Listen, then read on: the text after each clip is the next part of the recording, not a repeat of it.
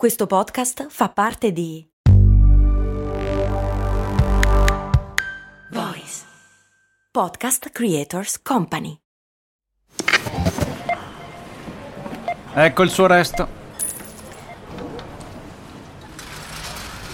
Mm, certo che al giorno d'oggi con un euro non si fa più granché. Beh, lo posso usare per il carrello della spesa. Ma comprare 10 Goliador? Eh no, per quelle servono 2 euro adesso. Ah, beh, allora non mi resta che lanciarlo nella fontana di Trevi ed esprimere un desiderio. Oppure, beh, potrei investire sul mio futuro. Ma un euro? Beh, sì, su Scalable. Scalable, che supporta anche questo ascolto, è un'app che ti mette a disposizione gli strumenti essenziali per costruire una cultura del risparmio. Ti consente di investire in modo flessibile in azioni, ETF e fondi, creando piani di accumulo automatici a partire da un solo euro. Altro che Fontana di Trevi. Amplia le tue conoscenze finanziarie e fai crescere i tuoi risparmi nel tempo. Scopri Scalable per i tuoi investimenti. Link in descrizione.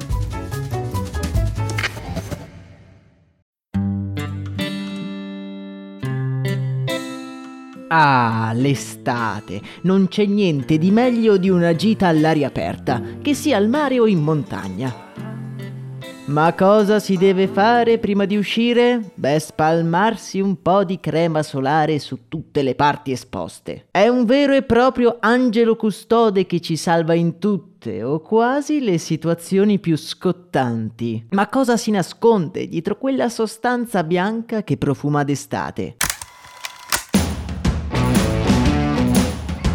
Bentornati miei cari e mie care avventuriere, io sono Max Corona e ho un rapporto di odio e di amore con la crema solare. Odio metterla, un po' come tutti penso, ma se non la metto me ne pento e piango per giorni a causa delle scottature solari. Forse vi sorprenderà sapere che la crema solare è un'innovazione piuttosto recente e dobbiamo tutto quasi ad un insofferente avventuriero montanaro. Ma prima di arrivare a lui dobbiamo andare un pochino con ordine. ordine.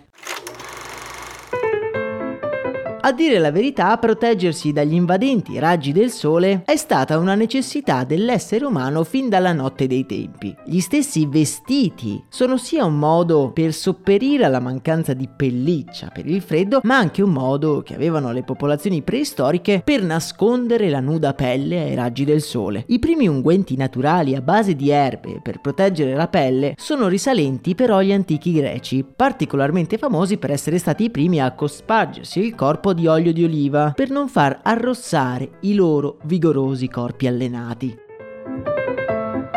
Nel tempo la protezione solare si confonde un po' con il concetto di trucco o make-up. Ci si dipingeva la faccia infatti per motivi estetici o rituali, ma allo stesso modo la tintura coprente ci riparava anche dai raggi del sole. Per trovare la prima crema solare degna di questo nome dobbiamo fare un salto nel tempo fino al 1936, quando nei laboratori della L'Oréal il chimico Eugène Schuller conduce i primi esperimenti su un unguento usato per schermare dai raggi ultravioletti avanti. Ricordiamo che all'epoca non c'era la cultura della pelle abbronzata, anzi la pelle pallida era simbolo di bellezza, mentre l'abbronzatura era simbolo di lavoro nei campi e quindi di povertà.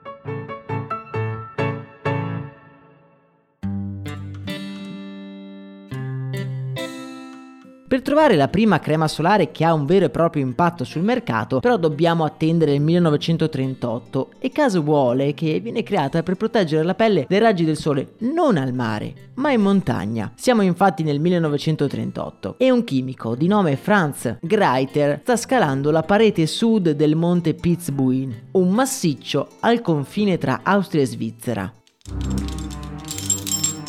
Essendo la parete esposta a sud e quella giornata estremamente tersa e luminosa, possiamo solo immaginare che fine ha fatto la pelle pallida del nostro avventuriero. Franz arriva in cima, ma quando rientra non si regge più in piedi. Un po' per la fatica e un po' perché il sole lo ha completamente ustionato, facendogli addirittura salire la febbre. Disturbato dai brividi e dal bruciore, Frank giura che non avrebbe mai più preso una scottatura. E qualche giorno dopo, aiutato da sua moglie, una rinomata estetista, crea la prima crema solare che lancia sul mercato chiamandola proprio come quel monte che aveva cercato di scalare sotto il sole cocente, Piz Buin.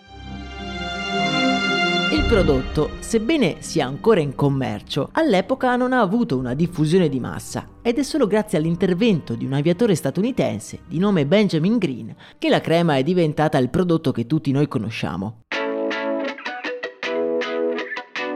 Benjamin Green, come detto, è un aviatore che durante la seconda guerra mondiale è di stanza nel Pacifico. Ora vi lascio solo immaginare la situazione drammatica. Un pallido Yankee scaraventato ai tropici a guidare un aereo di lamiera sotto il sole. Green in poco tempo si trasforma in Red e passa più giorni a soffrire di insolazione che a combattere i nemici. Stanco di soffrire, mette a punto una crema che chiama Red Vet Pet, che vende fin da subito agli altri aviatori. Tornato in patria, nel 1944 crea diversi tipi di crema. Addirittura uno anche al profumo di gelsomino capace di far diventare la pelle color del rame e comincia a venderle non solo ai soldati, ma anche a tutti i bagnanti sulle spiagge. Visto il successo di Green, un'azienda decide di investire sulla crema del nostro protagonista. E visto che effettivamente fa diventare la pelle color del rame, l'azienda decide di chiamare questa linea di prodotti Capperton. Capper appunto in inglese significa rame. La Capperton fin da subito ha un enorme successo commerciale, diventando ben presto sinonimo di crema solare. Il suo successo è dovuto anche ad alcuni dei manifesti più famosi del settore, manifesti alquanto borderline visti con gli occhi di oggi. Ve li lascio su Telegram se volete farvi un'idea. Il link del canale lo trovate nella descrizione di questo episodio.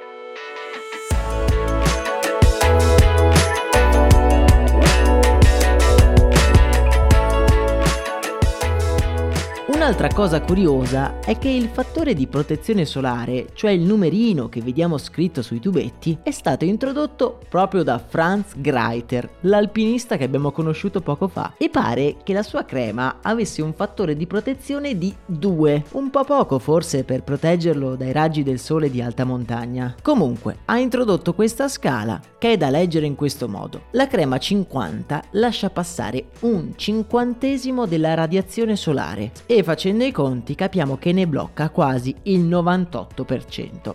Quindi la sua crema di 2 praticamente dimezzava la radiazione solare. Ma come sta andando il mercato delle creme solari? C'è da dire che il mercato in questione non è mai stato così scintillante. Nel 2022 il mercato italiano è cresciuto di ben il 14% rispetto a due anni prima, nel 2020. La vera forza del settore, un po' come in tutto il mondo della cosmesi, è il connubio tra innovazione e sostenibilità. I prodotti venduti, mettiamo dagli anni 50 fino a 10 o 20 anni fa, non avevano molto rispetto per l'ambiente, mentre ora è difficile non trovare creme biodegradabili o comunque green. Dagli anni 50, con i grandi investimenti della Caperton, si è dato il via ad un vero e proprio cambiamento di percezione nei confronti della bronzatura, che è passata dall'essere sinonimo di schiavitù a elemento imprescindibile dell'estate. Per oggi intanto è davvero tutto, mi raccomando condividete questo episodio con i vostri vicini di ombrellone, magari con quelli che si stanno spalmando della crema solare sui loro corpi.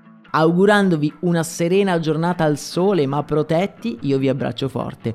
Un saluto da Max Corona.